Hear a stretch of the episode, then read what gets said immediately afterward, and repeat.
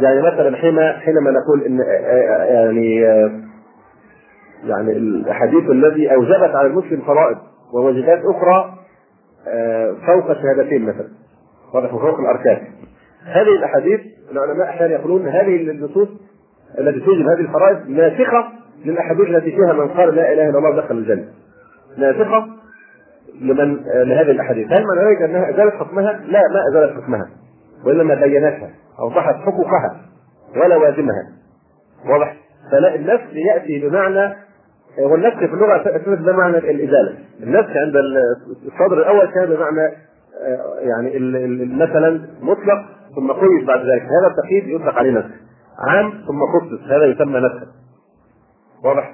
آه يعني مجمل ثم يبين يأتي بعد ذلك مبين فهذا يسمى نسخا فأطلق النسخ ضمن ما اطلق على مسألة رفع يعني مسألة الإفهام بعد الإيهام نص معين يوهم معنى معينا ولا يكون مرادا للشارع فيأتي نص آخر بعد يزيل ويرفع هذا الإيه؟ الإيهام فعمليه الإفهام بعد الإيهام هذه أيضا تسمى نسخا واضح؟ فالإمام الزركشي رحمه الله تعالى لما وجد علماء من السلف يقولون نسخت آية السيف كل موادعة نسخت ادعو إلى سبيل ربك بالحكمة والعظة الحسنة وجادلهم بالتي أحسن. ونسخت فاعف عنهم واصفح. ونسخت فاصفح عنهم وقل سلام. ونسخت إلى يعني فتح الفتح الجميل. كل الذين آمنوا يغفروا الذين لا يرجون أيام الله إلى غير ذلك. فقالوا فهو فهم. الإمام الزركشي متأخر. ففهم الإمام الزركشي من كلمة النسخ أنها إيه؟ المعنى الاصطلاحي. اللي هو طرأ بعد ذلك في أصول الفقه. كلمة النسخ في أصول الفقه أصبح لها معنى آخر. اصطلاحي محدد أحد معاني النسخ المتعددة وهو الإزالة والرفع. فقالوا في تعريف النسخ هو أن يرد دليل شرعي متراخيا يعني في فترة زمنية. أن يرد دليل شرعي متراخيا عن دليل شرعي آخر مقتضيا خلاف حكمه يستحيل الجمع بينهما حكمين متناقضين فهذا هو النسخ واضح؟ نعم. فالإمام الزركشي ظن أن السلف الذين قالوا نسخت آية السيف كل موادعة وكل مهادنة وكل دعوة من قبلها آه قال هذا لا يمكن هذا غير صحيح واضح؟ فلماذا؟ لأنه حاكم عبارات السلف للصلاح وضع بعدهم واضح ولا غير واضح؟ يعني الإمام الزركشي حكى المفروض إن هو الناس يشوف الناس كان عندهم إيه معناه فهم ما أرادوا إزالة الحكم زي الناس في مراحل تحريم الخمر مثلا أو الربا ما أرادوا ذلك لكنهم أرادوا أحد المعاني كما تبين غير موضوع رفع الحكم وعدم يعني يرفع الحكم بحيث لا يجوز امتثاله بالكليه بالإجماع. الحكم المنسوخ لا يجوز العمل به. الخمر مثلا حرمت على مراحل. فما يصبح ابدا واحد من مدمن خمر الآن نقول له أنت الآن في المرحلة المكية. فنبدأ معه بأن نقول إيه يعني آه كل فيهما اسم كبير ومنافع للناس واثمهما أكبر من نفعهم. ثم بعد فترة معينة نقول له لا تقربوا الصلاة وأنتم سكارى. يعني اشرب في أي وقت شئت لكن وقت الصلاة لا تقرب الصلاة وأنت سكران بعد ذلك نقول له فاجتنبوه لعلكم تفلحون. هذا مستحيل. بالإجماع لا يمكن باجماع العلماء لا يجوز العمل ابدا بالإيه؟ بالحكم المنسوخ. المنسوخ بالمعنى النسخ الاصطلاحي في أصول الفقه اللي هو أن يرفع الحكم بحيث لا يجوز ابدا بحيث يحرم على المسلم أن يمتثله. كلية لا يجوز ابدا العمل بالمنسوخ. واضح؟ نعم. في الصلاة مثلا الصلوات في بداية تشريعها غير في آخرها. وهكذا. واضح. فالشاهد يعني أنه هذا ما حصل للإمام البركاتي الإمام البركاتي قال لا من قال بالنسخ فهو مخطئ من السلف. من قال من السلف. لأن آية السيف نسخت ما قبلها فهو مخطئ.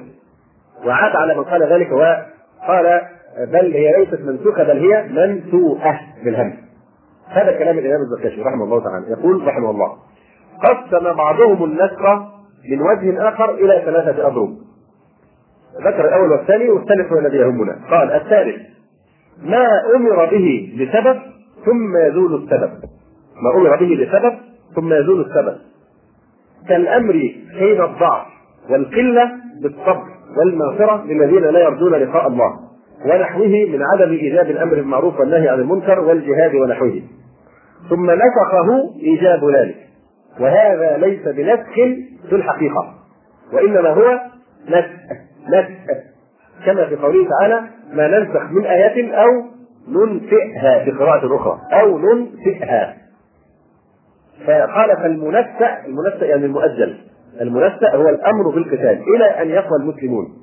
وفي حالة ضعف يكون الحكم وجوب الصبر على الأذى. فيقول الإمام الزركشي إن هذا عملية نسخ وليست نسخا. نسخ يعني تأجيل. يؤجل تطبيق آيات الجهاد حسب المرحلة التي فيها المسلمون. كانوا في حالة ضعف فيؤجل ينسأ العمل بالإيه؟ بالحكم إلى أن يزول الضعف. فإذا قووا عادوا إلى آه، إلى المرحلة التي تناسب مرحلته فيها. واضح؟ نعم. كل هذا بناء على إيه؟ بناء على أن الزركشي فاهم إن اصطلاح السلف لما قالوا كلمة النسخ نسخت براءة كل موادعة إنهم يأخذون المعنى الاصطلاحي بالنسخ نعم. نعم. آه يقول الإمام الزركشي رحمه الله تعالى نعيد العبارة. الثالث ما أمر به لسبب ثم يزول السبب. كالأمر حين الضعف والقلة بالصبر والمغفرة للذين لا يرجون لقاء الله ونحوه من عدم إيجاب الأمر بالمعروف والنهي عن المنكر والجهاد ونحوها. ثم نسخه إيجاب ذلك. وهذا ليس بنسخ في الحقيقة وإنما هو نسخ كما في قوله أو ننسئها. أو ننسئها. فالمنسأ هو الأمر بالقتال إلى أن يقوى المسلمون وفي حال الضعف يكون الحكم وجوب الصبر على الأذى. وبهذا التحقيق يتبين هذا كلام الزركشي وبهذا التحقيق يتبين ضعف ما لهج به كثير من المفسرين في الآيات الآمرة بالتخفيف أنها منسوخة بهذا السيف. وليست كذلك بل هي من المنفع بمعنى أن كل أمر ورد يجب امتثاله في وقت ما لعلة توجب ذلك الحكم. ثم ينتقل بانتقال تلك العلة إلى حكم آخر وليس بنسخ وإنما النسخ الإزالة حتى لا يجوز امتثاله أبدا هذا الحقيقة الكلام آه، الفقرة الأخيرة هذه من كلام من كلام الإمام شيخ الإسلام ابن تيمية رحمه الله تعالى في كتابه الصارم المسلول. فقول الإمام الزركشي رحمه الله تعالى إن مراحل الجهاد يعمل بها في الظروف المشابهة للظروف التي شرعت فيها فهذا حق. يعني لابد أن نراعي هنا أمرا مهما جدا وهو أن كلا الفريقين المختلفين الآن متفقين على موضوع المرحلية. كله متفق. الامام الزركشي استصعب جدا موضوع النسخ هذا بس هو النسخ في في في, في اصطلاحه النسخ المتأخر عند الأصوليين حصر النسخ عند الأصوليين بمعنى محدد واضح؟ فالزركشي ما ارتضى هذا قال هذا لا يكلف الله نفسا إلا وسعها قد يكون المسلمون في حالة ضعف كيف نقول لو استحوا الأرض وهم لا يستطيعون مجرد حتى الدفاع واضح؟ فلاجل حتى القواعد الشرعية العامة تأبى تكليف الأمة بما لا يطاق. فلذلك قال إن هذا ليس بنسخ هذه ليست منسوخة. وما نقول انها منسوخه خطأ من قال بالنسخ وقال بل هذا نوع آخر هو اسمه نسخ كما آه، ذكرنا وكما بينا.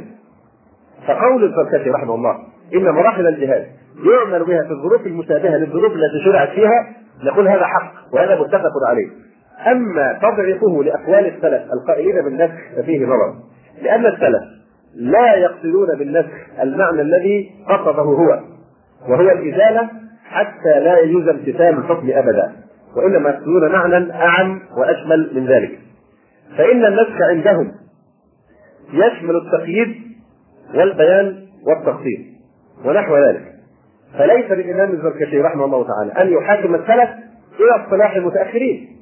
يقول شيخ الإسلام ابن تيمية رحمه الله تعالى ولم يكن السلف يقبلون معارضة الآية إلا بآيات أخرى تفسرها وتنسخها أو بسنة رسول الله صلى الله عليه وسلم تفسرها فإن سنة رسول الله صلى الله عليه وسلم تبين القرآن وتدل عليه وتعبر عنه وكانوا يسمون ما عارض الآية ناسخا لها.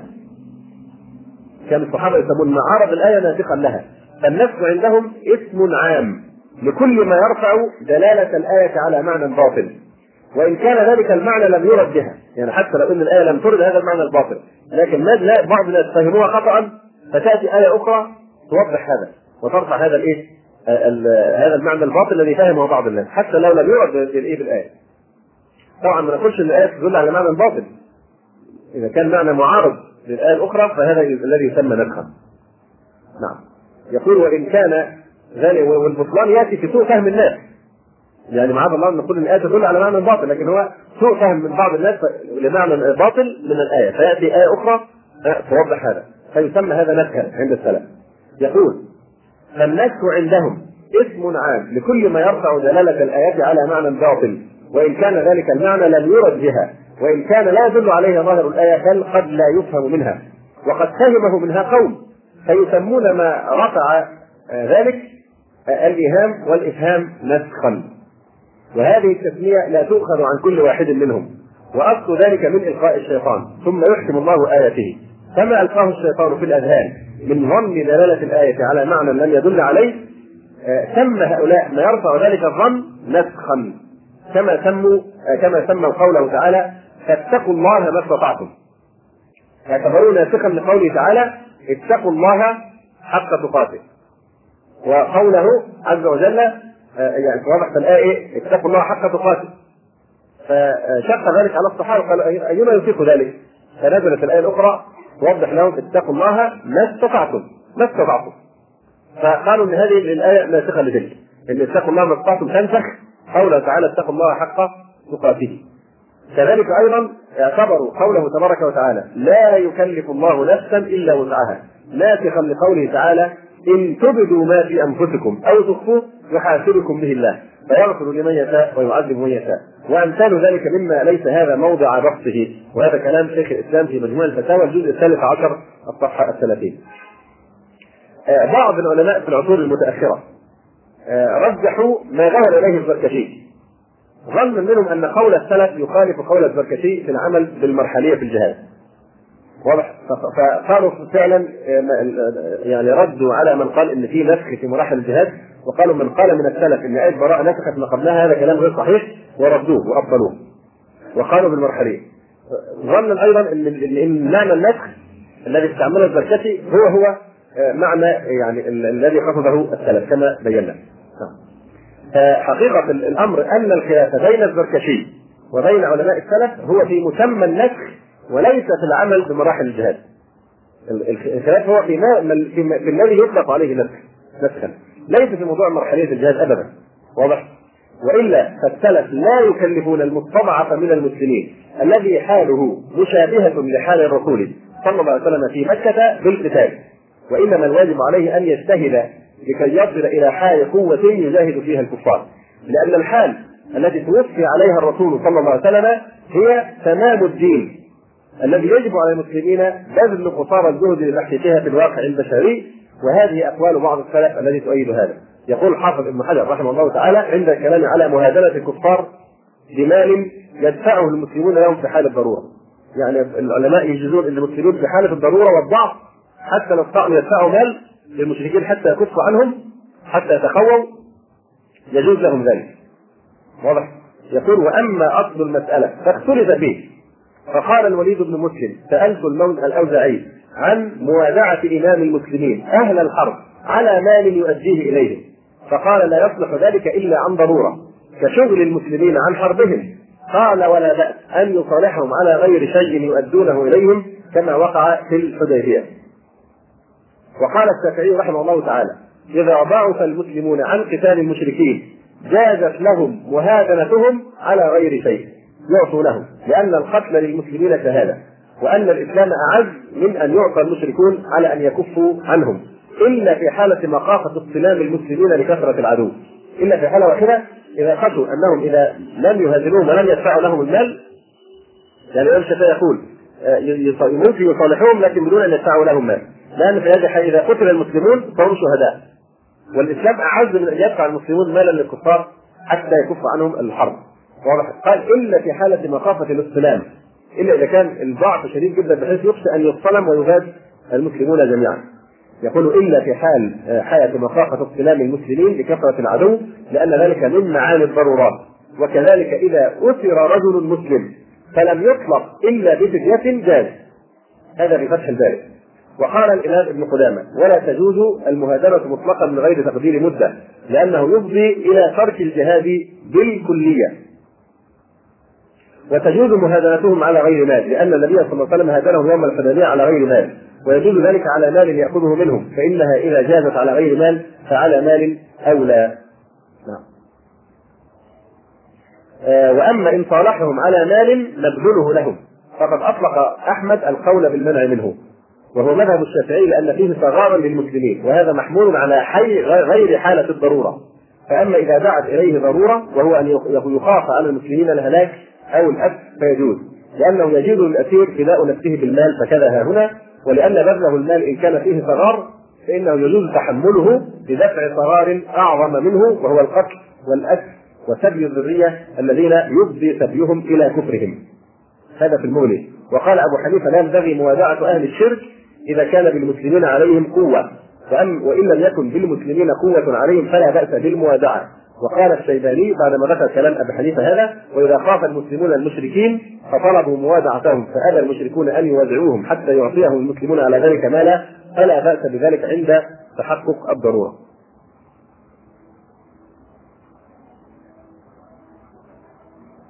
أي نعم. ويقول الإمام ابن جزي الغرناطي المالكي لا يجوز الانصراف عن صف القتال إن كان فيه انكسار المسلمين وإن لم يكن فيجوز لمتحرك لقتال أو متحيز إلى فئه والتحرك للقتال هو أن يظهر الفرار وهو يريد الرجوع مكيدة في الحرب. والتحيز إلى الجماعة الحاضرة جائز. يعني يفر منهم وينحاز إلى الجيش البعيد أو الموجود في المنطقة. في التحيز إلى جماعة غائبة من المسلمين أو المدينة. ولا يجوز الانهزام إلا إذا زاد الكفار على ضعف المسلمين. والمعتبر العدد في ذلك على المشهور. وقيل القوة. وقيل إذا بلغ عدد المسلمين اثنى عشر ألفا لم يحل الانهزام ولو زاد الكفار على الضعف. وإن علم المسلمون أنهم مقتولون فالانصراف أولى. وإن علموا مع ذلك أنهم لا تأثير لهم في نكاية العدو وجب الفرار قال أبو المعالي لا خلاف في ذلك. فهذه النقول عن هؤلاء الأئمة من المذاهب الأربعة وغيرهم تبين أن مقصود السلف بالنسخ في مراحل الجهاد ليس هو إزالة حكم المراحل حتى لا يجوز العمل بها مطلقا. فإن هذا من التكليف بما لا يطاق في حال الاستضعاف.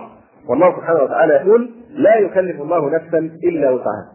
ف آه، يعني طبعا ربط هذا الموضوع بالواقع المعاصر كما ذكرنا. إن شاء الله فيما يأتي سنفصل الكلام في كل هذا لأننا نستقبل أسئلة أحيانا الحقيقة من الإخوة آه، فيها استعجال. وأنا والاسبوع الماضي قلت الاخوه لا تتعجلوا في السؤال حتى ننهي. بعد ما ننهي إن شاء الله ننظر في هذه الأسئلة. لكن آه، مثل هذه القضايا لا تتناول بالعاطفة كما بينا من قبل. لا تتناول بالعاطفة ولا تتناول بأي نوع من الضغوط فالانسان يعني يتكلم بما آه، يعتقد أنه حق بغض النظر عن أمثال هذه الضغوط. نعم.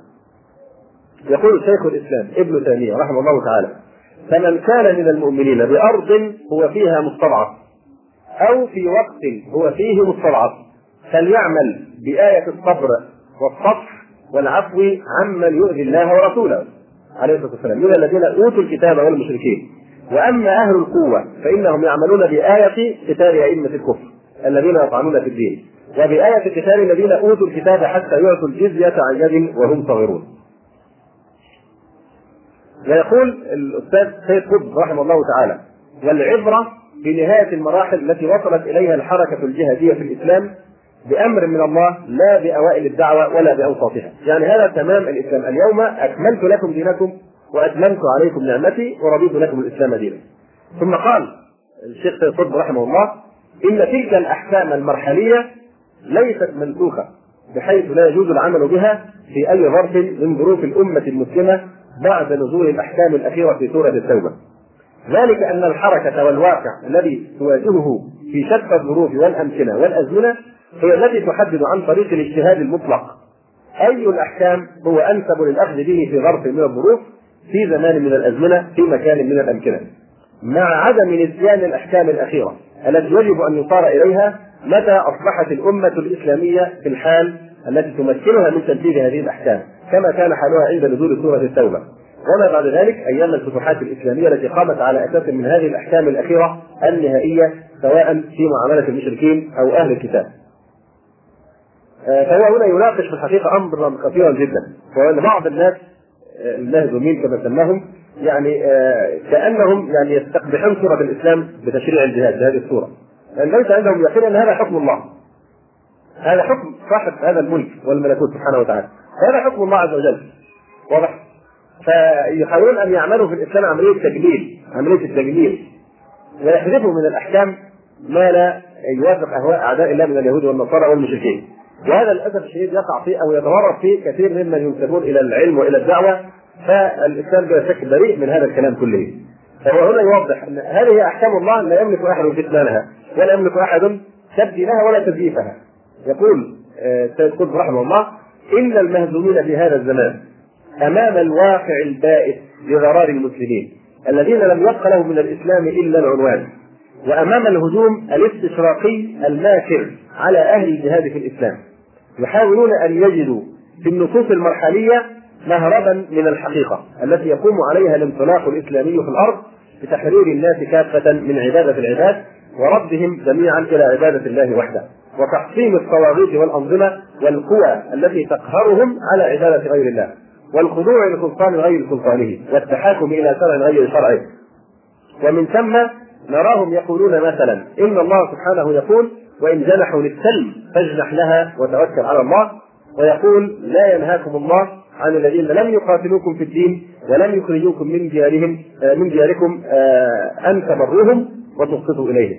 فالإسلام اذا لا يقاتل إلا الذين يقاتلون أهل دار الإسلام في داخل حدود هذه الدار أو الذين يهددونها من الخارج. وأنه قد عقد صلح الحديبية مع المشركين ورأينا في يوم من الأيام عمل مقارنة بين معاهدة طبل داوود وبين صلح الحديبية واضح؟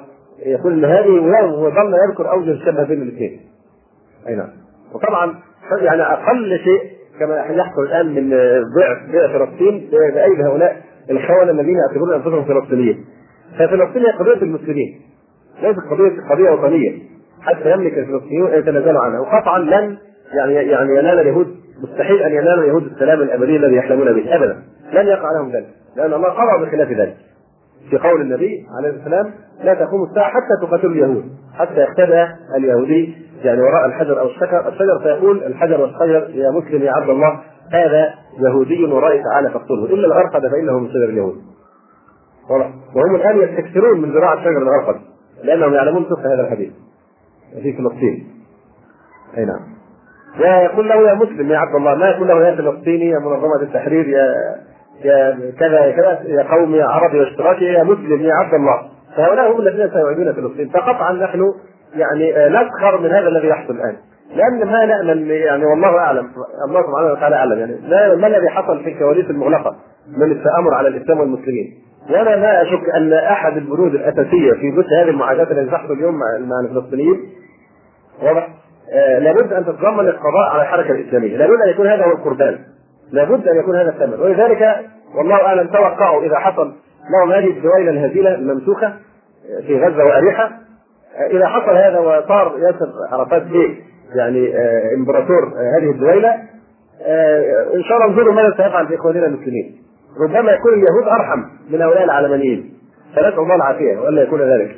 لكن ما نتوقع من هؤلاء الخونه شيئا فالقضية التي تباع الآن والقدس غدا يتدللون عنها بلا شك ليست قضيتهم لأن ليست قضية وطنيين هي قضية الإسلام أساسا. وكل الحرب التي قامت قامت من أجل الإسلام وليس من أجل يعني هذه الإيه الأرض المقدسة والتراب وغير ذلك. الدولة التي ستقوم أي دولة؟ دولة علمانية. يعني دولة اليهود في نظر الشرع أفضل منها. لأن العلمانيين لا دين لهم مشركون. العلماني لا دين له مشرك. أما الكتابي فله دين. يقر عليه. اليهودي أو النصراني له دين. فهو يعني الشرع يعني يعطيه من الحقوق. وهو أفضل بلا شك من الإيه؟ من العلمان المشرك. فنسأل الله السلامة يعني إن شاء الله ستنهار كل هذه الأشياء بلا شك قطعا.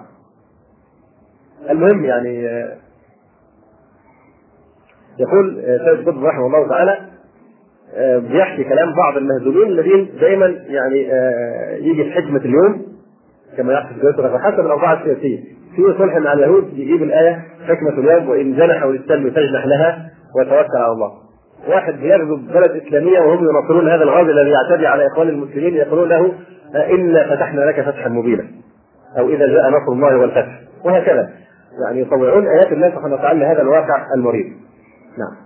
يقول ومعنى ذلك في تصورهم المهزوم الا علاقة للإسلام اذا بسائر البشر في أنحاء الأرض.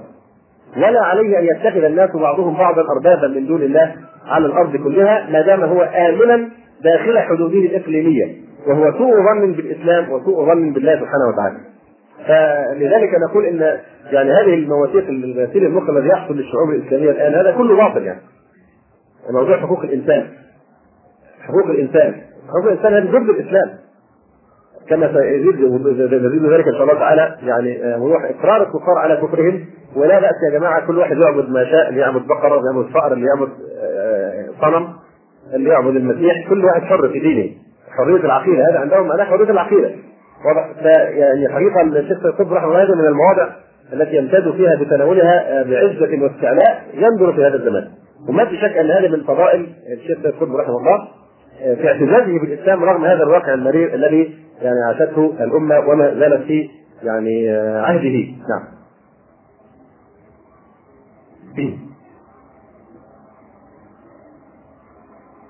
نعم. فمعنى ذلك في تصورهم المهزوم أن لا علاقة للإسلام اذا بسائر البشر في أنحاء الأرض.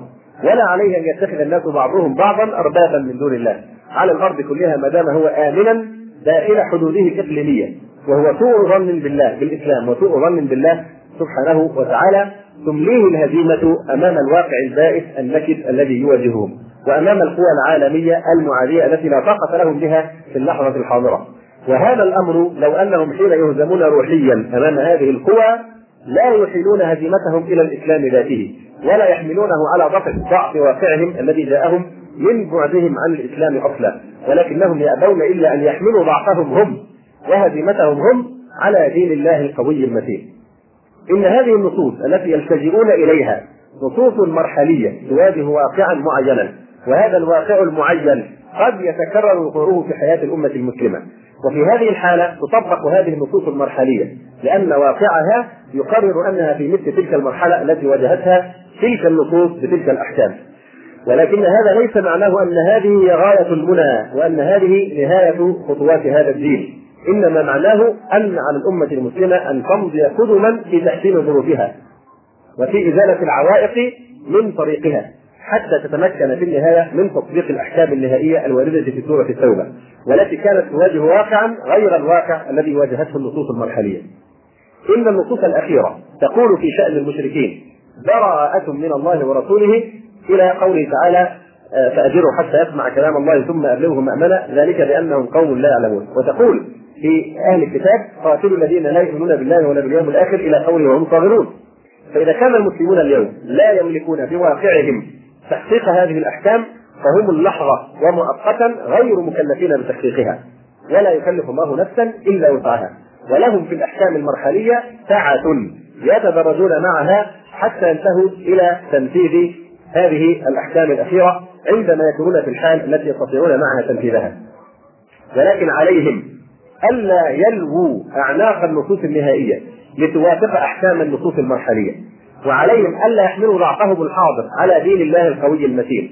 وعليهم أن يتقوا الله في نسخ هذا الدين واصابته بالهدال بحجة أنه دين السلم والسلام. إنه دين السلم والسلام فعلا. ولكن على أساس إنقاذ البشرية كلها من عبادة غير الله. وإدخال البشرية كافة في السلم كافة. إنه منهج الله آه، هذا الذي يريد البشر على الارتفاع إليه والاستمتاع بخيره. وليس منهج عبد من العبيد ولا مذهب مفكر من البشر حتى يخجل الداعون إليه من إعلان أن هدفهم الأخير هو تحطيم كل القوى التي تقف في سبيله لإطلاق الحرية للناس أفرادا في اختيارهم. فقضية الجهاد حتى نتمكن فقط من توصيل الدعوة للناس، ليست قهرا لأحد على الدخول في دين الله سبحانه وتعالى، لكن حتى يبدو لهم الحكم الاسلام كما ذكرنا غير مشوه وكما أنزله الله تبارك وتعالى. طبعا هذه المفاهيم الآن من كل فوضى في الحقيقة في عملية غسيل مخ للمسلمين في مناهج التعليم في الإعلام و آه، يعني آه، بالذات موضوع حقوق الإنسان أصبحت الشرعية الدوليه لحقوق الإنسان كأنها دين الان يبان به وعامة المسلمين ينخدعون بهذا الكلام. نعم. فحقوق الإنسان إذا فتشت في أشد أعداء الإسلام في بلادنا هذه ستجد في ضمن القائله الطويله أعضاء لجنة حقوق الإنسان. فإنه لا يصلح ابدا أن يكون عضوا في لجنة حقوق الإنسان أو ينتمي لتنظيمات الأمم المتحدة أو مشاكلها إلا إذا كان بلا دين. لابد أن يكون يكون إنسان طبعا ما عدا بطرس غالب هذا فقط العدو الخبيث للمسلمين في كل موقف. شؤم على على على نفسه إن شاء الله. واضح؟ يعني هم يقولون إن لابد اللي يكون في مناطق الأمم المتحدة حتى لو في ادنى وظيفة لابد يكون إنسان محايد. محايد لا له دين ولا يظهر عليه أي أمارات تحيز الدين من الأديان. يكون إنسان محب للإنسانية في زعمهم. واضح؟ فإذا فتشت في لجان حقوق الإنسان في أي بلد إسلامي لابد أن يكون بلا دين. ما يكون عنده أي ولاء أحيانا طبعا كنوع من غير الرماد في العيون.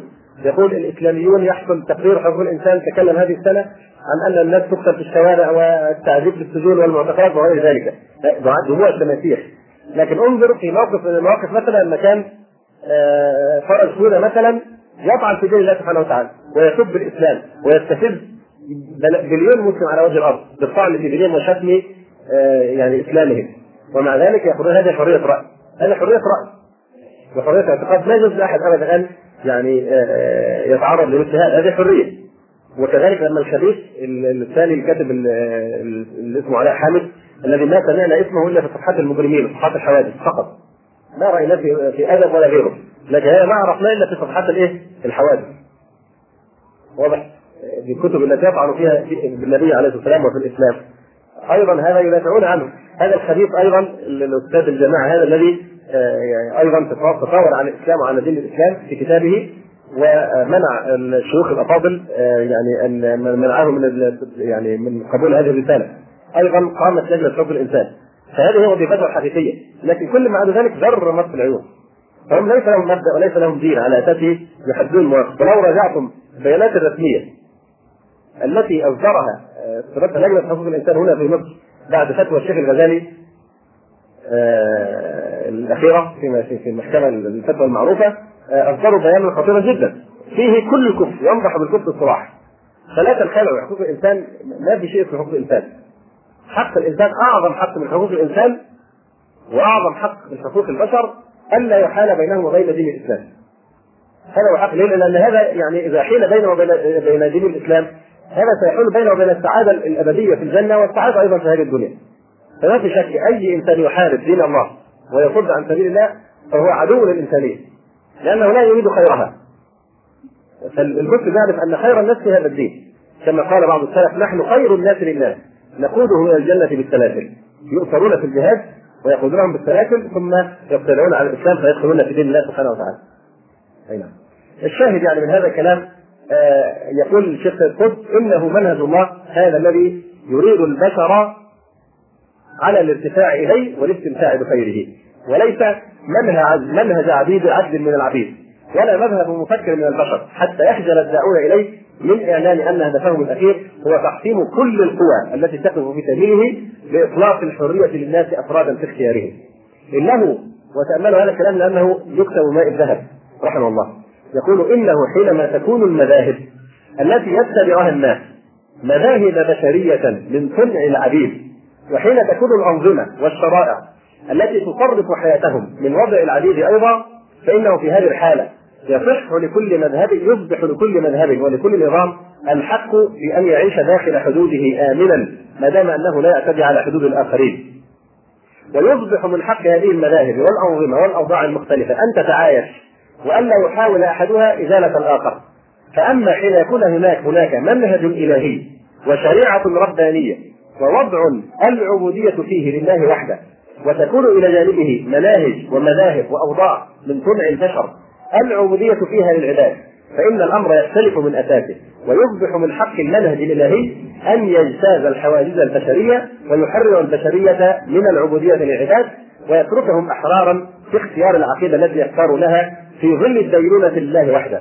والمهزومون الذين يحاولون أن يلووا أعناق النصوص ليخرجوا من الحرج الذي يتوهمونه في إطلاق الإسلام وراء حدوده الأولى ليحرر البشر في الأرض كلها من العبودية لغير الله ينسون هذه الحقيقة الكبرى وهي أن هناك منهجا ربانيا العبودية فيه لله وحده. يواجه مناهج بشرية العبودية فيها للعبيد. هذه قضية الإسلام. كما قال ربيع بن عامر الله ابتعثنا والله جاء بنا. لنخرج الناس من عبادة العباد إلى عبادة رب العباد. هذه هي القضية. تعبيد الناس لربهم تبارك وتعالى. فهذا هدف لا نخجل منه وينبغي أن يكون هو الغاية العظمى لكل مسلم. والذي لا يرغب في ذلك فهذا يقدح في إسلامه وفي دينه بلا شك. فأهل الباطل هم دائما الذين يقبلون التنازل كما حصل من المشركين كما روي في السيرة يعني كل واحد يتنازل سنة عشان يتعايش لما قالوا للرسول عليه السلام اعبد إلهنا سنة ونعبد الهك سنة إن كان الحق معنا فتصيبه وإن كان معك سنصيبه. واضح. فنزلت الآية لتضع حدا فاصلا بين مرحلة سابقة ومرحلة تالية نزل قوله تعالى قل يا أيها الكافرون. هل هناك أشد من هذا الوصف؟ قل يا أيها الكافرون. وكلمة يا أيها كأنهم البعداء يعني بعيدون عنه هو بريء منهم وبعيد عنهم جدا. قل يا أيها الكافرون لا أعبد ما تعبدون. الآن ولا أنتم عابدون ما أعبد. ولا أنا عابد فيما بعد. ما عبدتم ولا أنتم عابدون ما أعبد. لكم دينكم يعني الباطل ولي دين الحق. أنتم بريئون مما أعمل وأنا بريء مما تعملون. كلانا بريء من الآخر. واضح؟ على الحق وأنتم على الباطل. فدائما أصحاب الباطل وأصحاب المناهج البشرية هم الذين يناسب أن تقول لهم إيه؟ نتعايش وكل واحد يحترم عقيدة الآخر ورأي الآخر لأنهم أهل باطل جميعا فيقبلون التنازل. أما صاحب الحق سواء أن هذا حكم الله ليس من حقه أن يبدله أو يغيره أو يتنازل عن جزئية منه أو يعمل عملية تجميل. لأن الاسلام يحتاج لتجميل هو الدين الذي أنزله الله سبحانه وتعالى ودين العزة ودين الكرامة ودين يعني السياده فمقارنة الإسلام بهذه النظم معناه أنك لما تساوي منهج البشر بمنهج الله والله والشاعر يعني يقول ألم تر أن السيف يمكث قدره؟ إذا قيل إن السيف أمضى من العصا فإذا كان هذا في سيف وخشبه فكيف بدين الله سبحانه وتعالى؟ ف آه، يعني هذا آه، ما يتعلق بكلام الشيخ سيد رحمه الله تعالى في موضوع يعني المرحلية. آه، في الحقيقة هناك كلام مهم جدا أيضا يتعلق بأهداف الجهاد وغايته وإن شاء الله مع اهميته نحن سنؤجل الكلام فيه إلى إلى آخر البحث إن شاء الله نتكلم بالتفصيل لكن لأن المقصود الآن من الكلام أننا نحاول أن نربط قضية الجهاد الآن بالواقع الذي نحن فيه وخلط الأوراق الذي نلاحظه عند بعض يعني إخواننا. فباختصار الآن نجلس نعود جديد إلى الموضوع ونركز فيما نقول يعني فبالنسبة للجهاد الجهاد في سبيل الله تبارك وتعالى نقول لا يمكن أن يختلف ولا يقبل أن يختلف اثنان من المسلمين في مشروعات الجهاد. قضية الجهاد بالمعنى الذي ذكرناه كون مسلم يختلف مع آخر هذا لا يمكن أن يقع في حال من الأحوال. لا يختلف اثنان من المسلمين في مشروعات الجهاد وضابط ذلك يعني ائتونا بجهاد لا شبهة فيه جهاد لا شبهة فيه هذه الحالة يعني لا ينبغي لأحد أن يتخلف عنه ابدا. جهاد لا شبهة فيه. واضح. أما إطلاق الجهاد على الأوضاع التي تحت الان في بلادنا فنحن نوضح الآن الأمر إن في انه هذا لا يدخل تحت مسمى الجهاد هذه ابتداء. نحن نأخذ الموضوع بتسلسل وعفوا اصبروا حتى نخرج من البحث ونفتح باب الأسئلة إن شاء الله. فشرعية الجهاد كجهاد لا يختلف عليها اثنان المسلمين طبعا لما حصل آه، تنظيم الجهاد من عده سنوات وأطلق عليه هذا الاسم تنظيم الجهاد يقترن دائما آه، تنظيم الجهاد بإيه؟ ببغض قضيه الجهاد، تخويف الناس من كلمة الجهاد. هذا هدف خبيث لا يعني لا اذا هل هو مقصود ام لا لكن على اي الأحوال صار عند الناس حساسيه من كلمة الجهاد. كلا نحن ما نخاف من كلمة الجهاد. لأن الجهاد ذروه سلام هذا الدين. والرسول عليه السلام قال من مات ولم يغزو ولم يحدد به نفسه مات على شبهة من النفاق. أو كما قال عليه الصلاة والسلام فالجهاد الشرعي لا يختلف عليه اثنان ابدا بأي حال من الأحوال. بنوعيه كما ذكرنا. آه لكن كما حصل أيضا في موضوع الأمر بالمعروف والنهي عن المنكر. لنفرض أن حصل أخطاء من بعض الجماعات في تطبيق الأمر بالمعروف والنهي عن المنكر وعدم مراعاة آدابه أو أحكامه لنفرض هذا، هل معنى هذا أن أن باقي الجماعات الإسلامية تنظر لقضية الأمر بالمعروف والنهي عن المنكر كما كنت في أحد المدن من منذ زمن؟ فالإخوة يعني يكتبون أن نتكلم على بعض المشاكل التي يعانوا لها في المحاضرة. فأحد الإخوة يقول لي نريد أن تتكلم على مشكلة الأمر بالمعروف عن المنكر. هل الأمر بالمعروف والنهي عن المنكر أصبح مشكلة؟ خذ براحة هذا الدين. وأخطر وظيفه من وظائف الدين نعبر عنه بانه مشكلة. واضح؟ فإذا ينبغي أن نحافظ آه، على قدسيه الأسماء الشرعية. المصطلحات الشرعية نضعها في مواضعها ولا نتسبب في تنفير الناس منها أو في تشويهها كما حصل الآن. اصبحت كلمة الجهاد علما على يعني آه، بعض هذه التصرفات على أن هذا هو الجهاد. واضح؟ فلذلك يعني نهتم جدا بموضوع ضبط الأسماء لأن خلاف في الأسماء بتترتب عليه عواقب الله أعلم بها. موضوع الأسماء يكفي تبغيض الناس في كلمة الجهاد أو تبغيض الناس في كلمة الأمر بالمعروف والنهي عن فالجهاد والأمر بالمعروف والنهي من حيث هو حكم الله لا في شك هذا من أركان الدين بل ذروه سلام الدين. أما من حيث أفعال الناس الغير غير المعصومين فهذا ما نتكلم فيه. فسؤالنا الآن على مدى شرعية التصرفات التي يسميها اصحابها خطأ جهادا وبالتالي يرتبون على هذه التسمية سائر أحكام الجهاد. نعم. ومدى تحقق هذه المشروعية؟ هذه المشروعية متحققة في واقع معين وظروف معينة أيضا آه، نناقش قضية الطمع في الظفر لأن الطمع في الظفر له تأثير كبير جدا على حكم الجهاد كما بينا وتوصيل ذلك إلى آخره. فكما ذكرنا من قبل العمل الإسلامي كله متفق على حتمية تغيير وضع الأمة. والاختلاف هو يعني في ضروره تحقق شروط وانتفاء آه، موانع. شروط مثلا اشتراط البلاغ وإقامة الحجة ووجود الإمام يعني بعض الناس يتمسك بقول الفقهاء ان لابد من وجود إمام لأن وظيفة الجهاد التي نتكلم عنها وظيفة امه ليست وظيفة افراد فلا بد من وجود إمام لابد أرض يتركز عليها المسلمون ويأوون ويلحدون آه، إليها لابد من أن يحصل تزايل تزايل تميز بين الصفوف. يعني آه، آه، جيش يحامي عن الكفر وجيش يحامي عن الإسلام. وكل واحد يختار لنفسه ويرضى بما بما يصير إليه. لأن الرايه واضحه ومتميزه هذا ينحاز إلى الكفار وهذا ينحاز إلى المسلمين واضح فتكون في تميز ولذلك يقول تبارك وتعالى ولولا رجال مؤمنون ونساء مؤمنات لم تعلموهم أن تطؤوهم فتصيبكم منهم معرة بغير علم ليدخل الله في رحمته من يشاء. لو تزينوا لعذبنا الذين كفروا منهم عذابا اليما. لو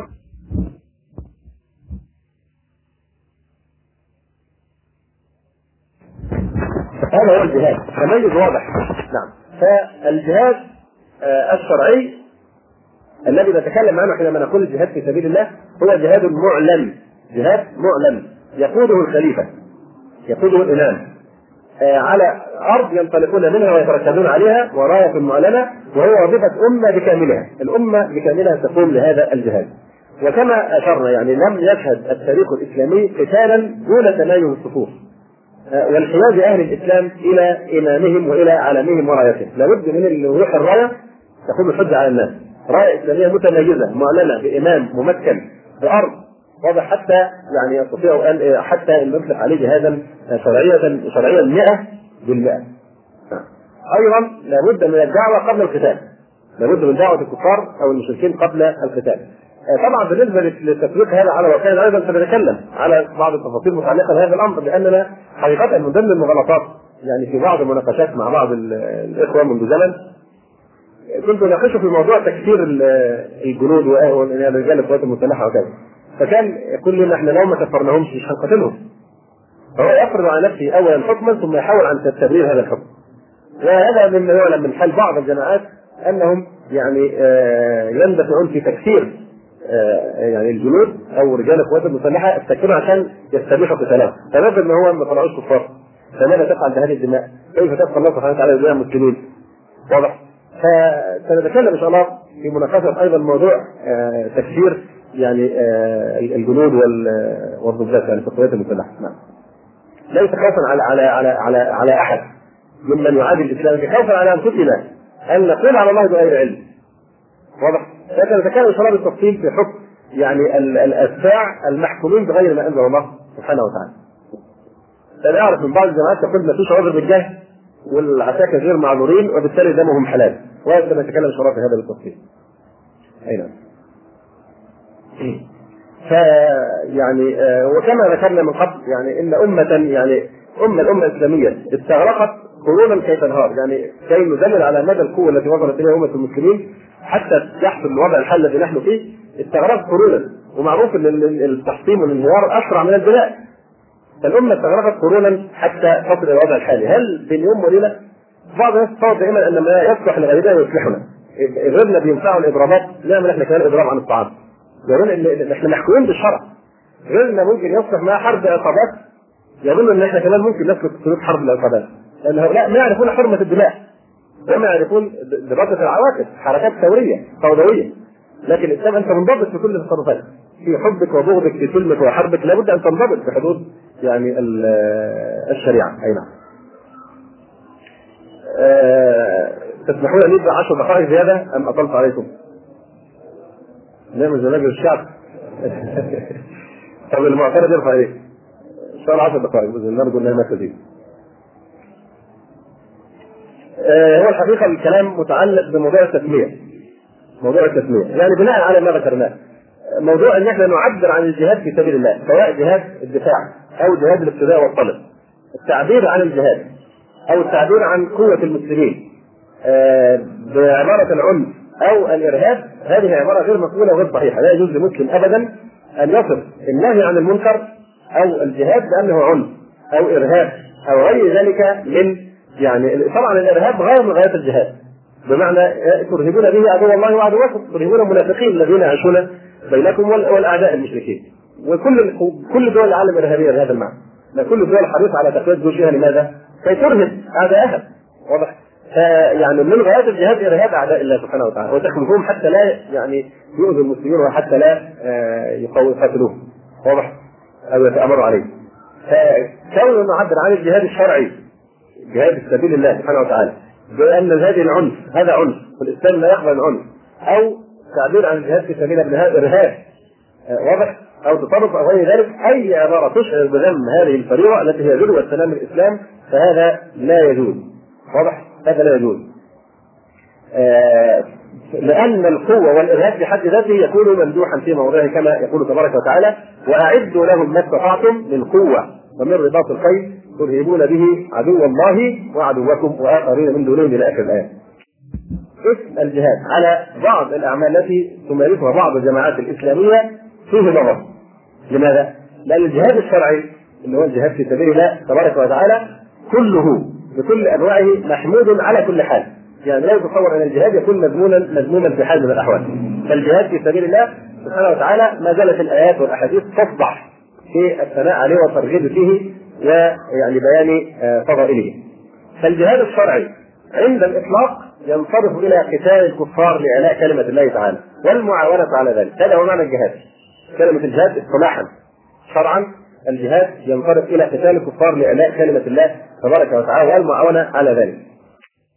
استعمال القوة أحيانا آه، بالذات في قضية الخروج على الحكام آه، يكون مذموما في بعض الأحوال وليس محمودا اطلاقا كما هو حال في الجهاد، الجهاد الجهاد في كل الأحوال محمود في سبيل الله عز وجل. أما استعمال القوة في بعض التصرفات آه، مثل الخروج على الحكام بالذات وهذا أيضا سنفصله إن شاء الله في بعض بالتفصيل قد يحمد في بعض الأحوال وقد يذم في بعض الأحوال. واضح؟ وقد يعذر أصحابه في بعض الأحوال دون ذم ودون نفع. آه، إذ حملوا أنفسهم ما لا يطيقون لكن آه هذا هو أحد الفروق الأساسية. بين الخروج على الحكام سواء كان الحاكم كافرا أم فاسقا ظالما. واضح؟ وبين أحكام الجهاد. فالجهاد في كل الأحوال ممدوح. واضح؟ قد يحمد في بعض الأحوال وقد يذم في بعض الأحوال. واضح؟ وقد يعذر أصحابه في بعض الأحوال دون ذم ودون نفع. إذ حملوا أنفسهم ما لا يطيقون لكن آه، هذا هو أحد الفروق الأساسية بين الخروج على الحكام سواء كان الحاكم كافرا أم فاسقا ظالما. واضح؟ وبين أحكام الجهاد. فالجهاد في كل الأحوال ممدوح. واضح؟ أما هذا فأحيانا يباح أحيانا يستحب أحيانا يحرم واضح على آه، فاعله. فهذا أحد الفروق. فهذه الأعمال إذا أردنا توصيفها وتكييفها فقهيا فأقرب ما تكون إلى الخروج على الحاكم. وليست إلى الجهاد. سواء كان الحاكم كافرا أم مسلما فاسقا. هذا الخروج ليس له حكم واحد. ليس له حكم واحد. بل يختلف بحسب من يخرج عليه وبحسب قصد الخارج. فلا يسمى جهادا بل هو خروج وقتال. ولا ينبغي التسامح والتساهل في إطلاق هذه التسميات لأنه إذا قيل جهاد في سبيل الله نزلت عليه كل النصوص الواردة في الجهاد. وترتبت على التسمية أحكام الجهاد. فأحكام الجهاد تطبق هنا. وهذا بلا شك خطأ فاحش. واضح. آه، الخروج عن على الحاكم أحيانا يعبر العلماء عنه بكلمة الأمر بالمعروف والنهي عن المنكر. أحيانا ولذلك اختزلوا هذا في ذاكرتكم. المعتزلة يكون مذهبهم على خمسة أصول. منها الأمر بالمعروف والنهي عن المنكر. وهم يقولون وجوب الأمر بالمعروف بالأمر بالمعروف والنهي عن المنكر وهذا أحد الفروق الأساسية بينه وبين أهل السنة والجماعة في الخروج على الحاكم الفاسق الجائر. فهم يقولون بوجوب الخروج عليه. واضح؟ حتى وان كان مسلما فاسقا أو جائرا. يقولون بوجوب هذا أحد يعني هذه علامة بارزة من علامات المعتزلة. أما أهل السنة والجماعة اختلفوا في بداية الأمر في حكم الخروج على الحاكم الفاسق الظالم الجائر المسلم. ثم استقر إجماعهم بعد ذلك على عدم جواز ذلك. كما سنبين ذلك إن شاء الله تعالى آه، بالتفصيل. وبعدين تجد إن الناس التي تجتهد هذا الاجتهاد يعني غاية في الأمر آه، إن شاء الله يعاملهم الله سبحانه وتعالى بالنية. لكن أن تعمل الايات الجهاد وتطبقها على من لا يوافقك في هذه القناعة وتطلق في حق إخوانك وفي حق العلماء وفي حق الدعاة وتقول رضوا بأن يكونوا مع الخوالف أو يقول غير ذلك من العبارات التي هي في المنافقين الذين يتخلفون عن الجهاد الشرعي في سبيل الله تبارك وتعالى. فالجهاد عند الإطلاق ينصرف شرعا إلى قتال الكفار بنصرة الإسلام وإعلاء كلمة الله. وذلك كما في حديث عمرو بن عبسة رضي الله عنه قال قال رجل يا رسول الله ما الإسلام؟ المهم في نهاية الحديث يقول عليه الصلاة والسلام الرجل قال فأي الإيمان أفضل؟ قال الهجرة قال فأما الهجرة؟ قال تهجر السوء قال فأي الهجرة أفضل؟ قال الجهاد قال وما الجهاد؟ قال أن تقاتل الكفار إذا لقيتهم قال فأي الجهاد أفضل؟ قال من عثر جواده واهرق دمه آه، قد يطلق الجهاد في النصوص الشرعية على غير قتال الكفار يعني الجهاد يطلق على غير قتال الكفار يعني الأمر معروف جهاد العباده جهاد الصيام جهاد الدعوه بالقران جهاد وجاهدهم به جهادا كبيرا. لكن هذا في حالات معينة ليس عند الإطلاق. أي نعم. قال عليه الصلاة والسلام لذلك الرجل الذي استأذنه في الجهاد. قال له احي والداك؟ قال نعم. قال ففيهما فجاهد. وهذا في صحيح البخاري. قال ففيهما فجاهد. فبر بالجهاد. لكن هذا هو الجهاد عند الإطلاق. هو نوع من أنواع الجهاد لكن ليس الجهاد عند آه، الإطلاق. آه، نلاحظ في القرآن الكريم دائما أن الله سبحانه وتعالى لم يسمي الحرب الدائرة بين الطائفتين المؤمنتين جهادا ولا بل سماها قتالا. يعني كلمة الجهاد لم تطلق في القرآن في الحرب بين طائفتين من المسلمين. لا يطلق عليها جهاد يقول تبارك وتعالى وإن طائفتان من المؤمنين اقتتلوا. فالقتال إذا كان بين المسلمين فهو مذموم بكل حال. لا يسمى جهاد. وإن طائفتان من المؤمنين اقتتلوا. فاصلحوا بينهما فإن بغت إحداهما فقاتلوا التي تبغي حتى تفاء إلى أمر الله إلى آخر الآيات. ثم أي نعم. ثم الله سبحانه وتعالى الاصلاح بينهما آه، فقاتلوا التي تبغي ما قالش تجاهدوا التي تبغي مع أن القتال هنا يعني آه، محمود لأنه قتال الطائفه الباغيه قال فقاتلوا التي تبغي ما قالش تجاهدوا فالجهاد ما يطلق على مقاتلة المسلمين. بل فتم الإصلاح بينهم الذي قد يصل إلى حد سل السيوف لتأديب الفئة الباغية سماه قتالا مع أنه محمود. ولذلك تنفرج أحكام البغي وتفترق عن أحكام الجهاد. ويذكرها الفقهاء في باب المستقل. فالبناء التي أحلها الإسلام محصورة معروفة. المرتد الزاني المحصن. بعدين في طوائف في قتال المرتدين في قتال الكفار طبعا المرتدين في قتال البغاة في قتال إيه؟ قطاع الطرق المحاربون. وكل واحد له أحكام خاصة به. في عهد النبي عليه الصلاة والسلام لم يحصل قتال البغي ولذلك كان علي رضي الله عنه يقول أنا الذي علمت الناس قتال أهل القبلة. لأن آه، قتال الفئه الباغيه لأول مرة حصلت وطبقت أحكامه في عهد علي رضي الله تعالى عنه في قتاله مع معاوية رضي الله عنه. الحديث يقول إيه؟ آه ويح عمار تقتله الفئة الباغيه فتم الفئه الفئة, التي كان معها عمار الفئة الأخرى فئة معاويه سماها الباغيه وقال تقتلها أدنى تمرق مارقة على حين فرقة من المسلمين تقتلها أدنى طائفتين إلى الحق. واضح؟ فالشاهد أن القتال بين المسلمين يسمى قتالا. ما سماه الله سبحانه وتعالى جهادا ولكل نوع أحكام مستقلة يعني أحكام البغي قتال البغاء باب مستقل له أحكامه. مثلا لا يجاهد على الجريح لماذا؟ لأن لا يجوز قتاله ولا يجوز قتله كما قال الشافعي رحمه الله. ليس القتال من القتل بسبيل. قد يحل قتال الرجل ولا يحل قتله. فالطائفه الباغيه تكون مسلمة. تكون مسلمة. لكن الأحكام تختلف. المقصود شل قدرتها على الخروج على الإمام المسلم. واضح؟ كيف؟ إذا جرح الرجل وعجل عن القتال لا يجهز عليه. بخلاف قتال الكفار. إذا رأيت الكافر مجروح تجهز عليه. الفار لا تتعقبه اتركه يفر ما دام تراجع عن القتال. واضح؟ طبعا لا يؤخذ منهم سبت ولا تغنى أموالهم لأنهم ليسوا كفار اذا أحكام البغاه أحكام قتال البغاة غير أحكام قتال المسلمين. كذلك أحكام المحاربين الحرابة. اللي هو الدليل من إيه آه، إنما جزاء الذين يحاربون الله ورسوله ويسعون في الأرض فسادا. هذه المقصود بها المحاربين أو الحرابة اللي هم قطاع الطرق واضح لها أيضا أحكام مستقلة. غير أحكام الجهاد آه، جهاد يعني آه، الكفار. أي نعم.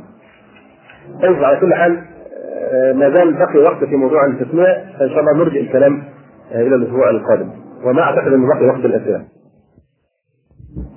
نعود إلى الموضوع الذي آه، شرعنا فيه مفيش الموضوع ده؟ كيف نشيلها بالاستئذان؟ عايزين مره واحدة سبق أن تكلمنا الأسبوع الماضي في قضية النسخ، موضوع النسخ باعتبارها أحد القضايا التي يحصل فيها خلط آه، الاوراق فيما يتعلق بقضية الجهاد. وذكرنا أن أنه فعلا قد صح عن كثير من العلماء في الصدر الأول ومن المفسرين أنهم قالوا إن آية السيف نسخت كل موادعة آه، وكل مسالمة قبلها. وبينا أنهم لا يقصدون بهذا النسخ رفع الحكم بحيث لا يجوز امتثاله بالكلية. آه، كنسخ مثلا اباحه الخمر أو نسخ الربا أو غير ذلك.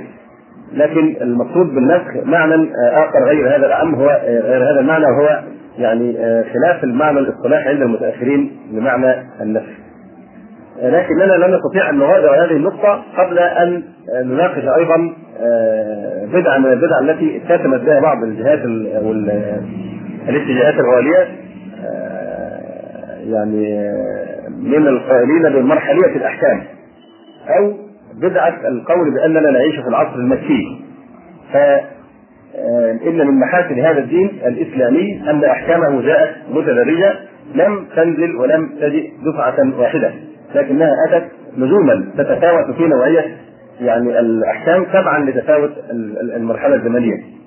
فغالبا يعني يأتي الحكم الأشد حكم الفقهي أو الشرعي الأشد يأتي آه، متاخرا عن الحكم الأخف كما حصل في تحريم الخمر. يسألونك عن الخمر والميسر قل فيهما إثم كبير ومنافع للناس وإثمهما أكبر من نفعهما. ثم المرحلة الثانية يا أيها الذين آمنوا لا تقربوا الصلاة وأنتم سكارى حتى تعلموا ما تقولون. ثم المرحلة الثالثة آه، قال سبحانه وتعالى في شأن الخمر وغيرها من المنهيات فاجتنبوه لعلكم تفلحون. أمر بالاجتناب فلم ينزل التحريم التحريم آه، دفعة واحدة بل نزل متدرجا مراعاة لأحوال الناس. فهذا التفاوت في مرحلتي التشريع آه، جاء على مرحلتين إحداهما أو الاولى المرحلة المكية والثانية المرحلة المدنية.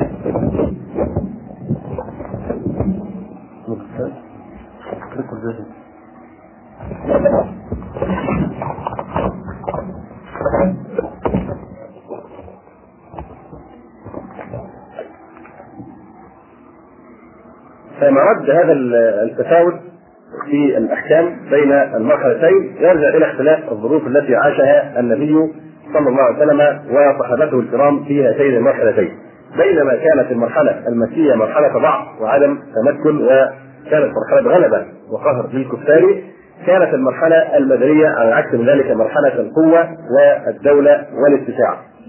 آه العلماء اهتموا جدا بهذه القسمة، قسمة الآيات القرآنية إلى الآيات المكيه والآيات المدنية وهذا أحد علوم القرآن الأساسية، معرفة المكي والمدني.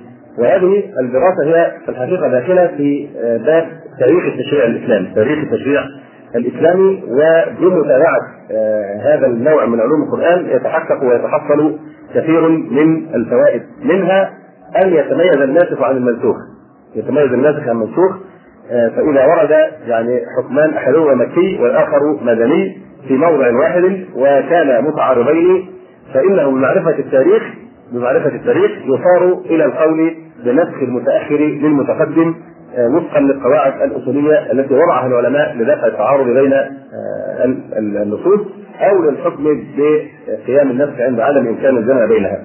أيضا من فوائد هاتين المرحلتين معرفة أساليب الدعوة إلى الله عز وجل وأن لكل مقام مقالا ومراعاة مقتضى الحال بحيث يعطى الإنسان أو بحيث يعطي الإنسان علمه آه، بالمكي والمدني منهجا شرعيا لطرائق الخطاب في الدعوة إلى الله عز وجل واهتمامات يعني التربية والتهذيب وغير ذلك.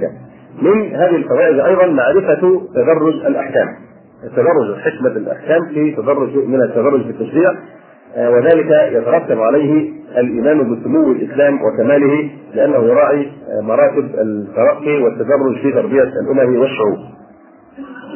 على أي الأحوال مهما حاولنا أن نستنبط الفوائد التي تستفاد من المعرفة المكي والمدني لكننا جزما نقطع بأنه لا يمكن أن يكون من ثمرات معرفة المكي والمدني القول بترتيب أحكام التدرج والمرحلية على الناس.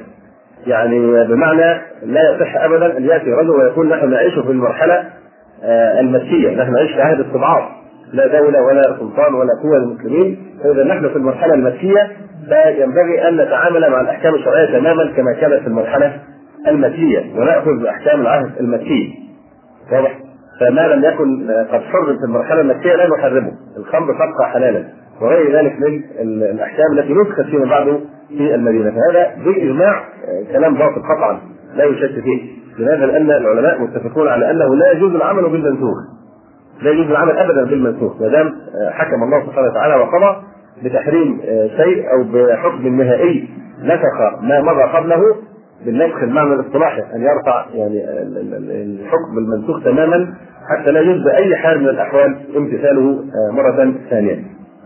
آه لماذا نقول هذا الكلام؟ لماذا نقول إنه لا يجوز ابدا أو نسمي لماذا نسمي من يعني يقولون بموضوع المرحلة المكية والمدنية في هذا الباب آه بانها لماذا نصفها بأنها بدعة؟ لماذا؟ لعدة أسباب أولها أن استنباط الأحكام الشرعية يكون من الأدلة من الأدلة الشرعية وفق القواعد الأصولية التي بينها العلماء في كتب أصول الفقه. ليس من أدلة التشريع ولا من قواعد الاستنباط النظر في الزمان في موضوع الزمان ومقارنته بالعهد المكي أو العهد المدني ثم القياس على نظيره. القياس لا يتم على بالنظر إلى الزمان. هل كان هذا الحكم موجود في المرحلة المكية؟ ثم نحن أنت مرحلة تجربه مرحلة كيف نطبقه؟ القياس لا يتم على أساس الزمان. انما القياس يتم على الاساس الحكم النهائي. الحكم النهائي الذي يعني صدر من الله سبحانه وتعالى فهذا الذي يقاس عليه عند يعني القياس كذلك في العهد المكي كان الضلال يعم الأرض في هذا العهد مع استضعاف جميع المسلمين وعدم تمكنهم من إعلان دينهم. أما عهود الاستضعاف التي تمر بها الدعوات التجديدية فإنها عهود محددة الزمان والمكان. فلا يمكن أن تعيش البشرية كلها في ضلال لسابق الوعد من الصادق المصدوق صلى الله عليه وسلم أنه لا تزال طائفة من أمته صلى الله عليه وسلم على الحق منصورا. فلا يمكن ابدا أن يتكرر العهد هذا العهد الذي كان في اضطهاد شامل للدعوة بحيث لا يقوى المسلمون على الجهر بدينهم. أيضا العهد النبوي مكية ومدنية هو عهد تشريع كان عهد نزول الوحي وعهد التشريع ولم يكن الدين قد اكتمل بعد في مرحلة المكي والمدني ما كان الدين قد اكتمل بعده بل كانت تستجد مناسبات تحصل مناسبات ثم يستجد نزول آيات و يعني أحاديث وتحصل أسباب جديدة تنزل يعني تحصل بعض الحوادث تنزل آية أو يقول فيها النبي صلى الله عليه وسلم حديثا يقرر به حكما من الأحكام. هذا في مرحلة نزول الوحي، مرحلة البعثة نفسها. أما بعد وفاة النبي عليه الصلاة والسلام وانتقاله إلى الرفيق الأعلى فقد كمل الدين وانسد تماما باب التشريع. ما يستطيع أحد أن يخترع أو يشرع في الدين ما لم ياذن به الله سبحانه وتعالى. فأغلق تماما باب التشريع بعد وفاة النبي صلى الله عليه وسلم ولم يبقى هناك مجال لتحليل أو تحريم إلا على أساس النصوص أو استنباطا من النصوص كما هو معلوم. طبعا كما نحن كنا محتاجين لهذه لهذه لهذا التنبيه لماذا؟ لأن يعني بعض الناس قد تتصور من الكلام الذي ذكرناه الأسبوع الماضي إذا لم ينتبهوا جيدا له يتصورون اننا نقول موضوع المرحلة النفسية هذا، لا هذا نسميه بأنه بدعة وضلال ولا يجوز بالحال من الأحوال أن نأخذ بموضوع المرحلية في التشريع ونقيس أزماننا على الزمن المكي فنطبق أحكام العهد المكي حتى ولو كانت منسوخة. واضح؟ أما موضوع الجهاد فقلنا منسوخة لكن مش بمعنى النسخ الذي هو رفع الحكم تماما بحيث لا يجوز امتثاله بالكليه وإنما قلنا هذا الاصطلاح عند السلف يعني يراد به معاني عدة منها يعني البيان بعد الإجمال التخصيص بعد التعميم رفع الإفهام الإفهام بعد الإيهام الذي قد يفهم بعض النصوص كما بينا الأسبوع الماضي. قد تمر بالمسلمين حالات ضعف وعدم قدرة على الجهاد في زمن من الإزمان أو بلد من البلدان كأن يكون مثلا عدد المسلمين يسيرا في مقابل الكفار ولا سلطان لهم فيعمرون بترك الجهاد مؤقتا ويؤمرون بالاستعداد وأخذ الأهبة حتى تتحقق لهم القدرة. ومأخذ الحكم هنا قول الله تبارك وتعالى فاتقوا الله ما استطعتم فاتقوا الله ما استطعتم. ففي كل مرحلة تستطيع الأمة شيئا لا تستطيع في المرحلة الأخرى فحسب أحوال الأمة يجب عليها أن يختلف الحكم بوجود هذه المرحلة أو ذلك. كذلك مأخذ هذا الحكم المتعلق بتفاوت قدرة الأمة على موضوع الجهاد. قوله تبارك وتعالى لا يكلف الله نفسا إلا وسعها. فالقاعدة الشرعية المقررة أنه لا تكليف بما لا يطاق. فما أخذ الحكم هنا في قضية الجهاد بالذات ليس موضوع العهد المكي أو العهد المدني. كما ذكرنا أن هذا ليس موضوع النسخ الاصطلاحي. لكن مأخذه هنا فاتقوا الله ما استطعتم وقوله لا يكلف الله نفسا إلا وسعها. ما في شك أننا لو فتحنا باب الكلام باب الكلام في المرحلية هذا بمعنى نبحث في, في الزمن وننظر أوضاعنا شباب المرحله المكيه اذا لا ناخذ أحكام المرحله المكيه. لو فتح هذا الباب سيفتح بابا عظيما جدا من الفساد العريض وهذا لا يكون به إلا مارق من الدين. لماذا؟ لأنه سيترتب على الكلام بمرحلية الأحكام هذا تضييع يعني فرائض من الدين يعد تركها كفرا بالله عز وجل. فيكفي أن الصلاة الصلاة مثلا لم تفرض إلا في أواخر العهد المكي.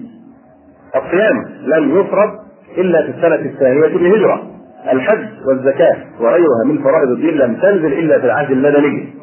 فلو اخذ بهذه المرحلية وجعلناها أصلا من أصول الأحكام لكان من أول مقتضياتها تضييع هذه الفرائض والقول بعدم وجودها.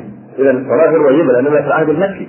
والزكاة كذلك والصيام وهكذا يعني هلم جرا ينفتح باب خطير جدا من الفساد العريض في الأرض.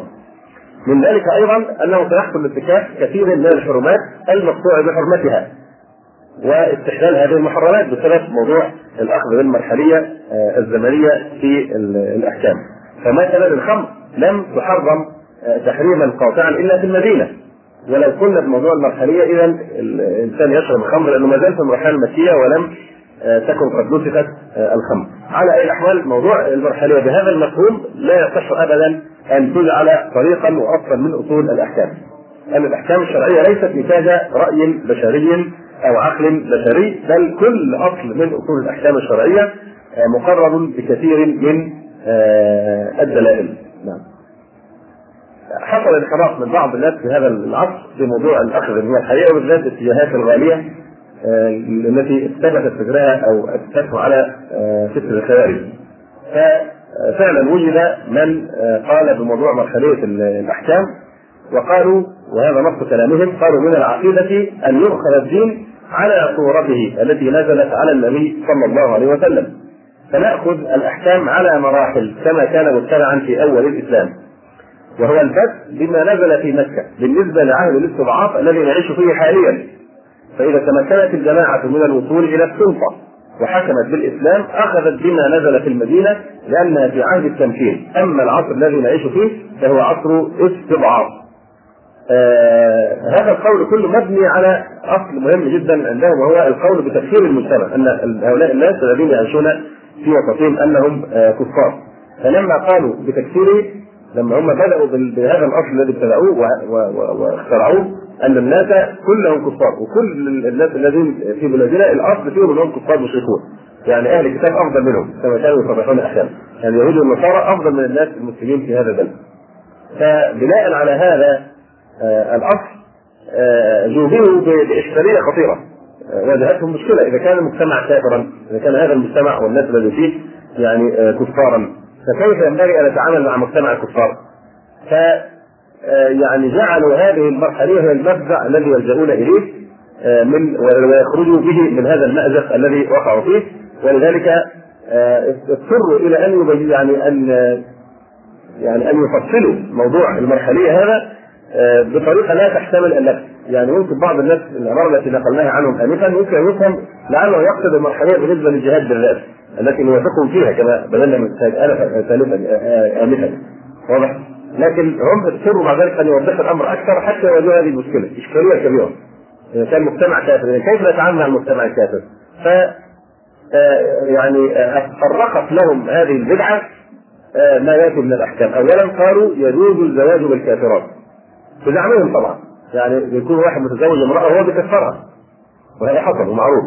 فتكون زوجته كافرة ويبقى معها متزوجا اياها وهي المفروض مشركة يعني لا هي يهودية ولا نصرانية في نظره هي مشركة. فالمفروض إن الآية إيه ولا تمسكوا بعصم الكوافر. يقول لا هذه مرحلة متأخرة. إحنا الآن لسه في مرحلة مكيه يجوز لنا أن نمسك بعصم الكوافر. فتبقى معه زوجته يعني الكافرة. واضح بحجة إن لسه المرحلة المكيه إحنا في حالة الاستضعاف وتطبق أحكام المرحلة الأولى. كذلك سيعانون في موضوع اللحوم والذبائح وكذا إذا كيف يأكلون ذبائح الكفار؟ الناس مشركون كيف يأكلون لحومهم التي يذبحون؟ فاضطروا أيضا لأن يعني يفرقوا على هذا أو يفرعوا على هذا أن يعني أنه يجوز أكل ذبائح الكافرين يجوز أكل ذبائح المشركين من ذلك أيضا وهذا أيضا مشهور ومعروف أن هذه بلاد كفر والناس كفار فلا يجوز الصلاة صلاة الجمعة ولا صلاة الجماعة فيهجرون المساجد ويهجرون صلاة الجمعة والعيدين لأن هؤلاء كفار ولا يشاركون الكفار في اعيادهم وسبق أن ناقشنا هذا بالتفصيل الكبير في بحث الكفر والإيمان. وذكرنا انه يسمون المساجد معابد الجاهلية. هذه المعابد يعبد فيها أهل الجاهلية غير الله سبحانه وتعالى. أيضا آه، من مما قالوه أقروا أننا في هذه المرحلة نكف الأيدي ونتوقف عن الجهاد وهذا لا شك في شيء من من الحق لكن بينا آه، ماخذ هذا الحكم. فالجواب كما بينا آه، انفا أن هذه المرحلية ليست من أصول التشريع، ليست من الأشياء التي يؤصل ويبنى عليها التشريع الإسلامي، موضوع المرحلية بهذا المعنى المبتدع. وليست موضوع المرحلية ليست من طرق استنباط الأحكام من أدلتها. حتى لو سلمنا أن المرحلية يمكن أن تكون مستندا بالتشريع فهذا إنما يطبق عند وقوع الاستضعاف مثل ما كان في العهد المكي وطبعا بالنسبة للعهد المكي لا يصح أن يطبق على أحوالنا الآن لاختلاف حال مجتمعاتنا عن هذا الحال. المجتمع المكي كان مجتمعا جاهليا كافرا. كان مجتمعا جاهليا كافرا. أما المجتمعات التي طبقوا عليها هذه الأحكام فهي مجتمعات مسلمة غير كافرة. ما زال الأصل في الاسلام الاسلام. لا شك في ذلك. كذلك الاستضعاف الذي كان موجودا في العهد المكي كان مانعا من اداء يعني الطاعات حتى العبادات الفردية ما كان يستطيع أحد أن يؤديها. آه، فكان مجرد الجهر بالقرآن فقط. الواحد يجهر بالقرآن كان أمرا صعبا للغاية ومؤديا إلى آه، الإيذاء. في الحقيقة الواقع الذي نحن فيه لا يطابق هذا العهد المكي من كل هذه آه، الوجوه. فخلاصه الكلام أن الكلام الذي ذكرناه في قضية الجهاد لا علاقة له بالنكر بينا آه، الأساس الذي يبنى عليه والمأخذ الذي يبنى عليه هذا الكلام.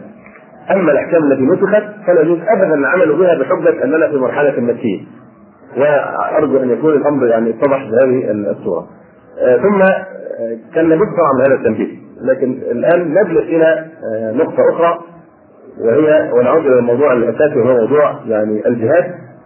وذكرنا الأسبوع الماضي في نهاية الكلام أن الجهاد لا يختلف عليه اثنان من المسلمين. وفي الحقيقة كنا نود أن نفصل هذه قضية الجهاد قضية حيوية جدا. يكفي أن الرسول صلى الله عليه وسلم يصف الجهاد بأنه ذروه سلام الإسلام. ذروه سلامه. يعني أعلى آه، مراحل الإسلام هي الجهاد في سبيل الله تبارك وتعالى. ولا شك أن الخلط في الأوراق الذي ذكرنا حاله من قبله آه، أدى إلى ان بعض الناس صارت تخاف من كلمه الجهاد. أو حصل عندها نوع من الرعب منها أو سوء فهمها فنحتاج في الحقيقة أن نتكلم بالتفصيل لكن لأن الموضوع قضية الجهاد أهداف الجهاد وغاياته هل الإسلام انتشر بالسيف ما هي احكام الجهاد مع الكفار وغير ذلك فإن شاء الله هذا سنرجعه قليلا حتى نركز على الموضوع الذي نتناوله الآن حتى لا نضل الطريق في التشريعات والتشعيب يعني. لكننا ذكرنا من قبل أن الاختلاف الآن هو في تسمية بعض التصرفات جهادا. اختلاف في التسميه لأن إذا أطلقنا حكم اسم جهاد على هذه التصرفات يترتب عليها من الأحكام ما يصادم يعني آه، الشرع. أي نعم. وكما ذكرنا من قبل إن التاريخ الإسلامي لم يشهد آه، قتالا دون تمايز الصفوف وانحياز أهل الإسلام إلى إمامهم وإلى آه، عالمهم. و سيزول الأمر الواحد بعد ذلك الكلام في الدعوة قبل القتال وغير ذلك من يعني آه، الأحكام. وأن الجهاد تكون به امه بكاملها لا ليس يعني أفرادا بهذه الصورة التي آه، يعني يقولها بعض الناس. آه، أيضا أشرنا إلى موضوع التسميه وخطوره التلبيس في موضوع التسميه على مفاهيم الناس في هذا الباب. ذكرنا ابتداء أنه لا يجوز بحال من الأحوال ذم الجهاد، الجهاد لا يذم ابدا. لا يذم الجهاد ابدا وإنما الجهاد في كل أحواله محمود. والجهاد ثابت كما هو معروف في القرآن والسنة وإجماع العلماء. فكونك تسمي المعاني الشرعية بألفاظ منفرة أو فيها انتقاص أو فيها ازدراء فهذا بلا شك يخدش الإيمان.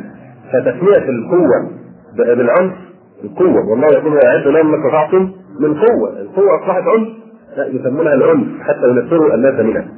كذلك تسمية الدين أو الالتزام بالدين أو الدعوة إلى الدين بالإرهاب هذا أيضا مما لا يجوز. وإن كان هناك نوع من الإرهاب آه، كل دول العالم تمارسه. كل دولة قوي نفسها حتى ترهب اعدائها كي لا يطمعوا فيها لماذا تقوم الدولة آه، بمناورات عسكريه بين وقت والاخر حتى تذكر أننا آه، ما زلنا مستعدون مثلا وجوان أي دولة تفعل ذلك؟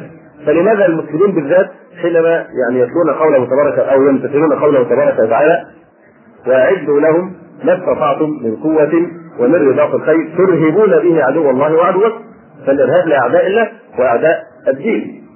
أما أن يطلق على أحكام الشرعية الإرهاب فهذا بلا شك لا يصدر إلا من المنافقين الذين في قلوبهم مرض والذين نعرفهم في مثل هذا هذه الصيغ من لحن القول ولو نشاء لاريناكهم فلا عرفتهم بسيماهم ولا تعرفنهم في لحن القول. فإطلاق اسم الجهاد على الأعمال التي تنسب أحيانا إلى الجماعات الإسلامية فيه نظر كما أشرنا، لماذا؟ لأن الجهاد محمود على كل حال وهو عند الإطلاق ينصرف إلى قتال الكفار لاعلاء كلمة الله عز وجل والمعاونة على ذلك بينما استعمال القوة في الخروج على الحكام مذموم في بعض الأحوال وليس محمودا على الإطلاق، قد يمدح في بعض الأحوال ويهان في في, الأحوال آه، الأخرى كما آه، سنبين إن شاء الله تعالى. ولذلك آه، هذه الأعمال إذا أردنا توصيفها وتكييفها فقهيا فهي تندرج تندرج يعني أقرب ما تكون لقضيه الخروج على الحاكم وليس قضية الإيه؟ الجهاد وبينهما فرق كبير. كلمة الخروج على الحاكم ليس كل العلماء يعبرون عنها بنفس المصطلح. كلمة الخروج أحيانا يعبر عنها بعبارات أخرى. مثلا يعبرون عنها بالسيف. كما يقول الإمام آه، يعني الصحابي مثلا ولا نرى السيف مثلا آه، على ولاة الأمور مثلا. أو كما يقول الأشعري اختلف الناس في السيف على أربعة أقاويل. فالمقصود بكلمة السيف الخروج بالقوة على الحاكم. فاحيانا يعبرون عن الخروج على الحاكم بكلمة السيف. أحيانا يعبرون عنها بكلمة أخرى هي الأمر بالمعروف والنهي عن المنكر. فنقول مثلا بنى المعتزلة مذهبهم على خمسة أصول التوحيد والمنزلة بين المنزلتين وكذا وكذا ثم يقولون في النهاية إيه؟ والأمر بالمعروف والنهي عن المنكر. فالمقصود به بالذات بالذات هنا أمر معروف به الخروج على الحاكم بالقوة هم يوجبونه حتى لو كان فاسقا. وهذه من المسائل التي يخالفون يخالفهم فيها أهل السنة أو عامة أهل السنة. كما سنبين إن شاء الله فيما بعد. نعم.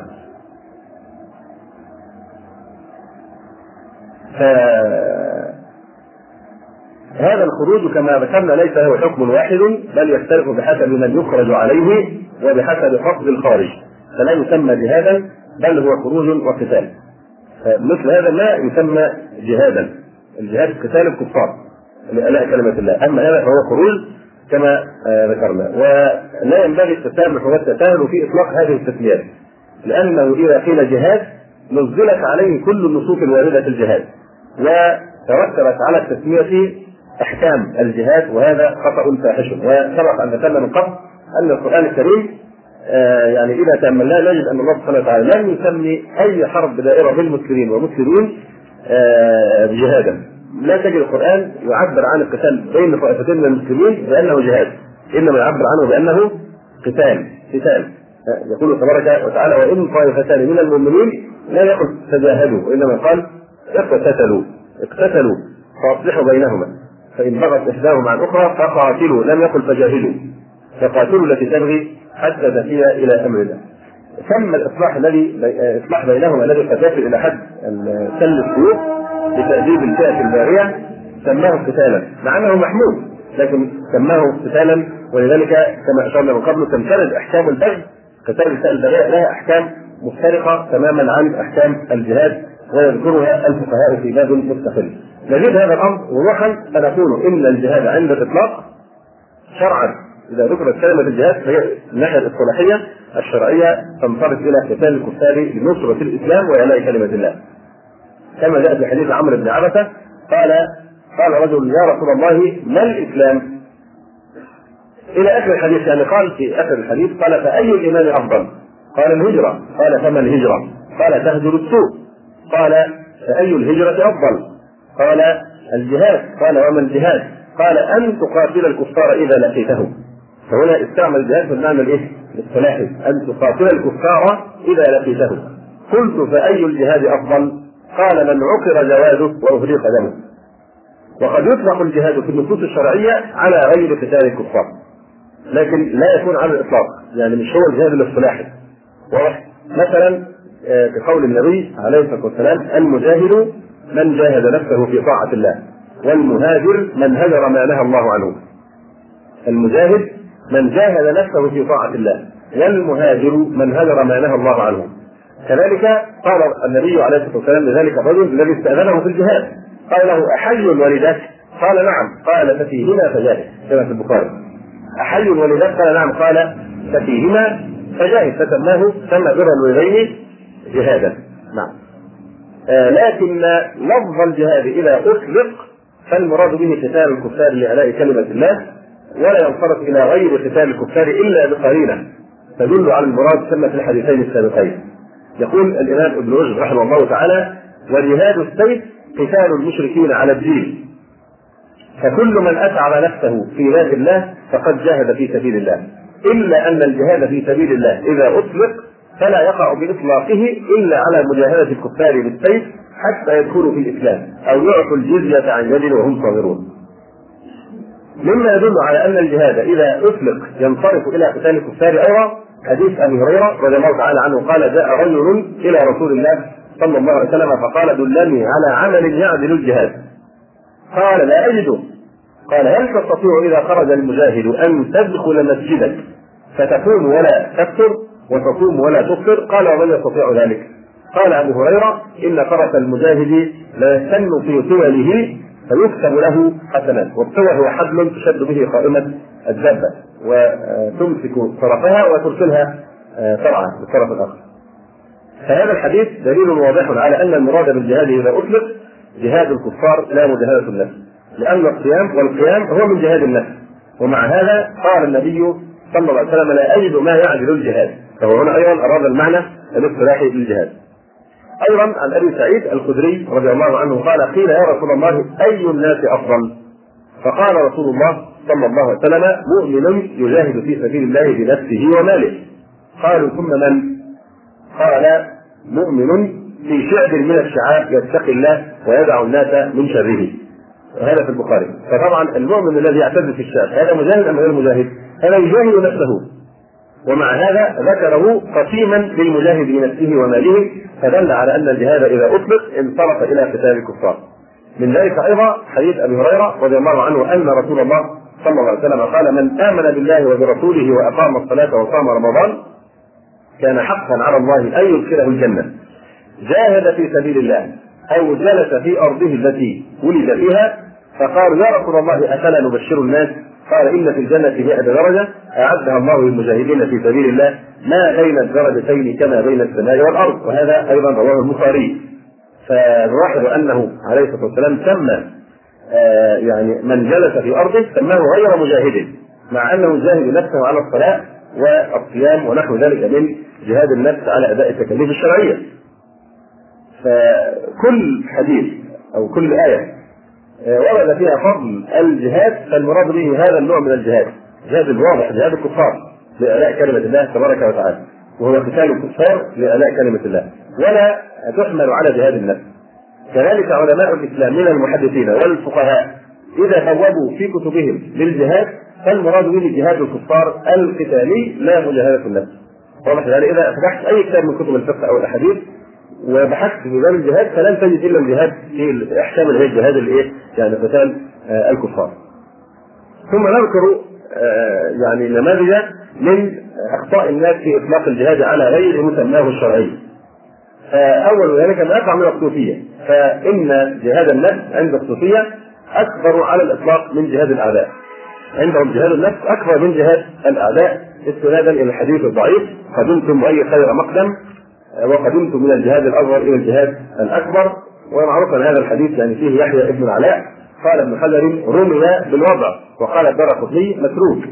وقال أحمد كذاب يضع الحديث فهذا يعني الصوفيه بنوا على هذا الحديث ضعيف وان كان الحديث لو صح له معنى شرعي صحيح وسليم لا لا تعارض ابدا الانسان لا يخرج جهاد في سبيل الله إلا إذا جاهد نفسه على أن يفارق وطنه وأهله وماله فهناك تلازم بين نوعي الجهاد لكن الصوفيه أحيانا يستدلون به على إبطال الجهاد الشرعي وقصر الجهاد بكل شعبه على الاجتهاد في الأذكار والأدعية والأوراد وغير ذلك. لهم غرفات الصوفية كعادتهم في تزيين الباطل يعني لإظهاره في ناموس الحق ببعض العبارات المنمقة كقولهم يعني إن من يموت من شدة الاجتهاد في العبادة وهو يعبد الله في المحراب أفضل ممن يعني يقتل في سبيل الله سبحانه وتعالى في الجهاد. وعبارته في ذلك شهيد المحراب أفضل من شهيد القتال. هذا قتيل العدو وذاك قتيل الحبيب نعم. فيعتبرون أن تصفية الباطن تصفية الباطن أكبر وأعظم من تصفية الأرض من الشرك واهله فيقول الانسان بتصفية الباطن و يعني يقدمون ذلك على تصفية الأرض وتطهيرها من الشرك وأهله. أيوه. أيوه. لكن إذا قلنا إن تصفية الباطن وسيلة وسيلة إلى تصفية الأرض من الشرك واهله بالجهاد فنعم يحمل يعني يقبل هذا المعنى. لكن لا يحل الوقوف عند الوسيلة دائما وأبدا. يعني لو تخيلت إنسانا يعني مثلا يتوضأ. كلما فرغ من الوضوء يشرع في وضوء جديد. كلما فرغ من الوضوء الثاني وهكذا حتى تفوته الفريضه فهو يعني يقف عند الوسيلة التي هي شرط العبادة التي تأتي بعدها. تتوضا لاجل أن تصلي. أنت ما تصلي ولا يعطي الصلاه فهذا ليس من الفقه. فكون الصوفية يرتبون على تصفية الباطل على حساب الجهاد الشرعي الصحيح فهذا بلا شك يعني من المؤاخذات يعني الكبيرة. فمن فهم أن الجهاد الأكبر هو جهاد النفس بالمعنى الصوفي وزعم أنه كيف يتشوق إلى الجهاد الاصغر ويسعى إليه مع أنه قائم بالجهاد الأكبر. فهذا له حظ وافر من قول النبي صلى الله عليه وسلم من مات ولم ينم ولم يحدد به نفسه مات على شعبة من نفاق. فهذا تصرف سماه النبي عليه السلام يعني شعبة من النفاق. من النماذج الأخرى أيضا في موضوع محاولة إخضاع نصوص الجهاد لاصطلاح طارئ ومحدث ما يحصل من إخواننا في جماعة التبليغ. فهم مع همتهم ونشاطهم في الدعوة إلى الله سبحانه وتعالى على بعض الأمور طبعا تحتاج لمراجعة. فإنهم لا يقنعون حين يرغبون الناس في المشاركة في هذا النشاط لا يقنعون بأن يستدلوا بالنصوص الدالة على فضيلة الدعوة إلى الله عز وجل. حتى ضموا إليها النصوص الواردة في فضل الجهاد والخروج في سبيل الله تبارك وتعالى. حتى ساووا بين الأمرين. فصار الخروج المتعارف عليه عندهم هو هو الخروج للجهاد الوارد في نفس قوله تبارك وتعالى إن كنتم خرجتم جهادا في سبيلي وابتغاء مرضاتي. ومثل قوله تبارك وتعالى وسيحلفون بالله لو استطعنا لخرجنا معكم. وقوله لو خرجوا فيكم ما زادوكم إلا خبالا. وقوله عليه الصلاة قوله يعني تبارك وتعالى فقل لن تخرجوا معي أبدا. وقوله عز وجل انفروا خفافا وثقالا فيعني الخروج بالمعنى الاصطلاحي الصارع عند جماعة التبليغ حتى حمل عليه قوله تعالى كنتم خير أمة أخرجت للناس أخرجت بهذه الكيفية المعروفة عندهم. واضح؟ فلا شك أن الخروج للدعوة نوع من الإيجابية. لكن نحن الآن نناقش موضوع خمس الأوراق والتلبيس لأن أحيانا يأتي منهم ناس. يعني يقيم الحج على مخالفيه بأنه منافق أو إنه نقص عن واجب الدعوة ويستدل بالآيات التي هي في الجهاد ويحمل يعني نصوص الخروج في القرآن على هذا الخروج الاصطلاحي الطارئ عندهم. فهذا بلا شك يحصل بسببه يعني تشويه لمفهوم ولمعاني الجهاد. كذلك حصر سبيل إصلاح المسلمين في الخروج المصطلح عليه عند التبليغيين. وبالتالي انتقاد من لم يشاركهم فهمهم ولم يخرج معهم وازدراء عمله ولو كان اعلى العلماء قدرا بناء على أن الصحابة خرجوا للدعوة لا للقتال ولذلك يبدأون الكفار بالدعوة كما أنهم يقولون إن الدعوة وسيلة لإعادة الجهاد والوسائل لها حكم المقاصد. نموذج اخر وهو النموذج الذي نناقشه بالتفصيل الآن وهو استعمال السيارات الجهادية لاصطلاح الجهاد في هذا الباب أيضا. ولسنا نعني حينما نقول السيارات الجهادية التي تطبق كلمة الجهاد على بعض المسالك الخاصة التي تحصل لا نعني بذلك أي جماعة تجاهد جهادا شرعيا. جهادا شرعيا كما كان الحال في مرحلة من المراحل مثلا في بلاد الأفغان في أفغانستان. أو آه يعني طبعا كان هناك كيان متميز هناك رايه هناك جيش على ما كان في الأمر من عيوب ومشاكل لكن باختصار يعني كان مسلمين يواجهون كفارا ملاحدة شيوعيين فكان في تميز في الراية وفي كيان وفي راية مرفوعة والأمة بسائرها من يعني خلفهم تؤيدهم. فكذلك جهاد المسلمين في البوسنة في البوسنة والهرسك مع ضعفه وضعلته لكن هذا جهاد شرعي باشا جهاد الدفاع هو من فروض يعني الأعيان في هذه الحالة. لكننا نعلم بما نتكلم فيه الآن هذه الجماعات الناشئة في بعض البلاد والتي تجتهد في سلوك مسالك آه، معينة تختلف فيها الأنظار وترمي إلى الخروج آه، على الحاكم فمن المغالطة البينة ومن خلط الأوراق إطلاق مصطلح الجهاد بمعناه الشرعي خاصة وأن آه، سلوك هذه الجماعات يترتب عليه في الغالب يعني بعض الآثار السلبية على ساحة الدعوة. فخلع وصف الجهاد على هذه المسالك وهذه التصرفات يترتب عليه آثار غير حميدة. وكما اشرنا من قبل يعني موضوع العواطف ما ليس له وجه في هذا الأمر. كذلك أيضا المصالح العادلة أيضا لا ينبغي أن يكون لها آه، هذا الحجم الذي يحصل عند الناس، لا تنظر أحيانا لبعض الأشياء كأنه بيتفرج على على مسرحية على مباراة وبيشجع فريقه خلاص كما آه، حصل مثلا من أثناء حرب الخليج. حصل تصعيد لمشاعر المسلمين بطريقة بحيث صار من المسلمين من يعني يعني ما تخلصوا على صدام ودمروا العراق وخلصون يعني حصل نوع من الانطباع والتهيئة النفسية اللي إيه؟ إن الإنسان يندفع بعاطفته آه، المستثاره نحو آه، شيء هو فيه حك وفيه هلاكه كذلك آه، فيما يتعلق بهذه الأشياء نحن لا ننظر العواقب العاجلة التي تثير الاعجاب أحيانا. واضح؟ لكن المفروض إن الأمر الإنسان لا لا يعني ينظر إلى العواقب العاجلة لكن ينظر في في مرمى ابعد وأعمق من ذلك. من هذه الآثار تسويغ المخالفات الشرعية في الجسيمه. هناك مخالفات شرعية جسيمة. يعني آه، كمثل إراقة دماء المسلمين. نحن نقول بعض الناس قد يقول نحن نحارب حكومة لا تحكم بالإسلام وتحارب الدعوة وكذا وكذا. نقول أنت يعني في هذا القتال بتحصل يحصل إراقة دماء يقينا محرما. إلا إذا كنت تكفر الناس فتكون أنت ضللت ضلال على ضلال جديد. أن تكفر الجنود والعساكر هذا مصيبة كبرى. الانسان ما يحس بها نتيجه الجهل فقط. واضح. آه أنت تقاتل المسلمين في الحقيقة. وفي سبيل يعني مصلحة أحيانا موهومة أو قليلة أو مغمورة في جانب المفاسد التي آه تقع. فدماء المسلمين كمثال بعض الحوادث التي حصلت أخيرا وقتل فيها حوالي اثنى حوالي آه، اثنى عشر مدنيا. من يسأل أمام الله سبحانه وتعالى عن دماء هؤلاء الأبرياء؟ مسلمين ماشيين في الطريق. واضح وحصل هذا. هل هذه الدماء آه، يعني شوية مية فتحت الحنفيه نزلت المية وسالت؟ أم أن هذه الدماء لها حرمة عند الله سبحانه وتعالى. من أعظم الحرمات عند الله عز وجل دماء المسلم محرمة بيقين. فما ينبغي أن تستحل هذه الدماء إلا بيقين. فلا بد يكون في بصيرة لا يعني تستفزنكم العواطف. لكن تبصر فيما أنت قلنا من قبل نحن في دار ابتلاء الاخره يبقى ظهور النتيجة. فلا بد أن تبذل أقصى ما تستطيع كي تكون على بصيرة من كل خطوة تسلكها. واضح؟ يعني الذي وكما ذكرنا من قبل ليس كل ما يصلح غيرنا يصلح معنا نحن. وضربنا ذلك مثالا مثل الاضراب عن الطعام. نعم هذه مسلك من مسالك تحصيل بعض المصالح في عند غير المسلمين. لكن هل نحن هذا ماذا هذا مثل شرعي الإنسان يضرب عن الطعام حتى يموت وحتى تتضرر صحته. اذا ينبغي التبصر قبل أن تمشي التبصر وتكون على يقين.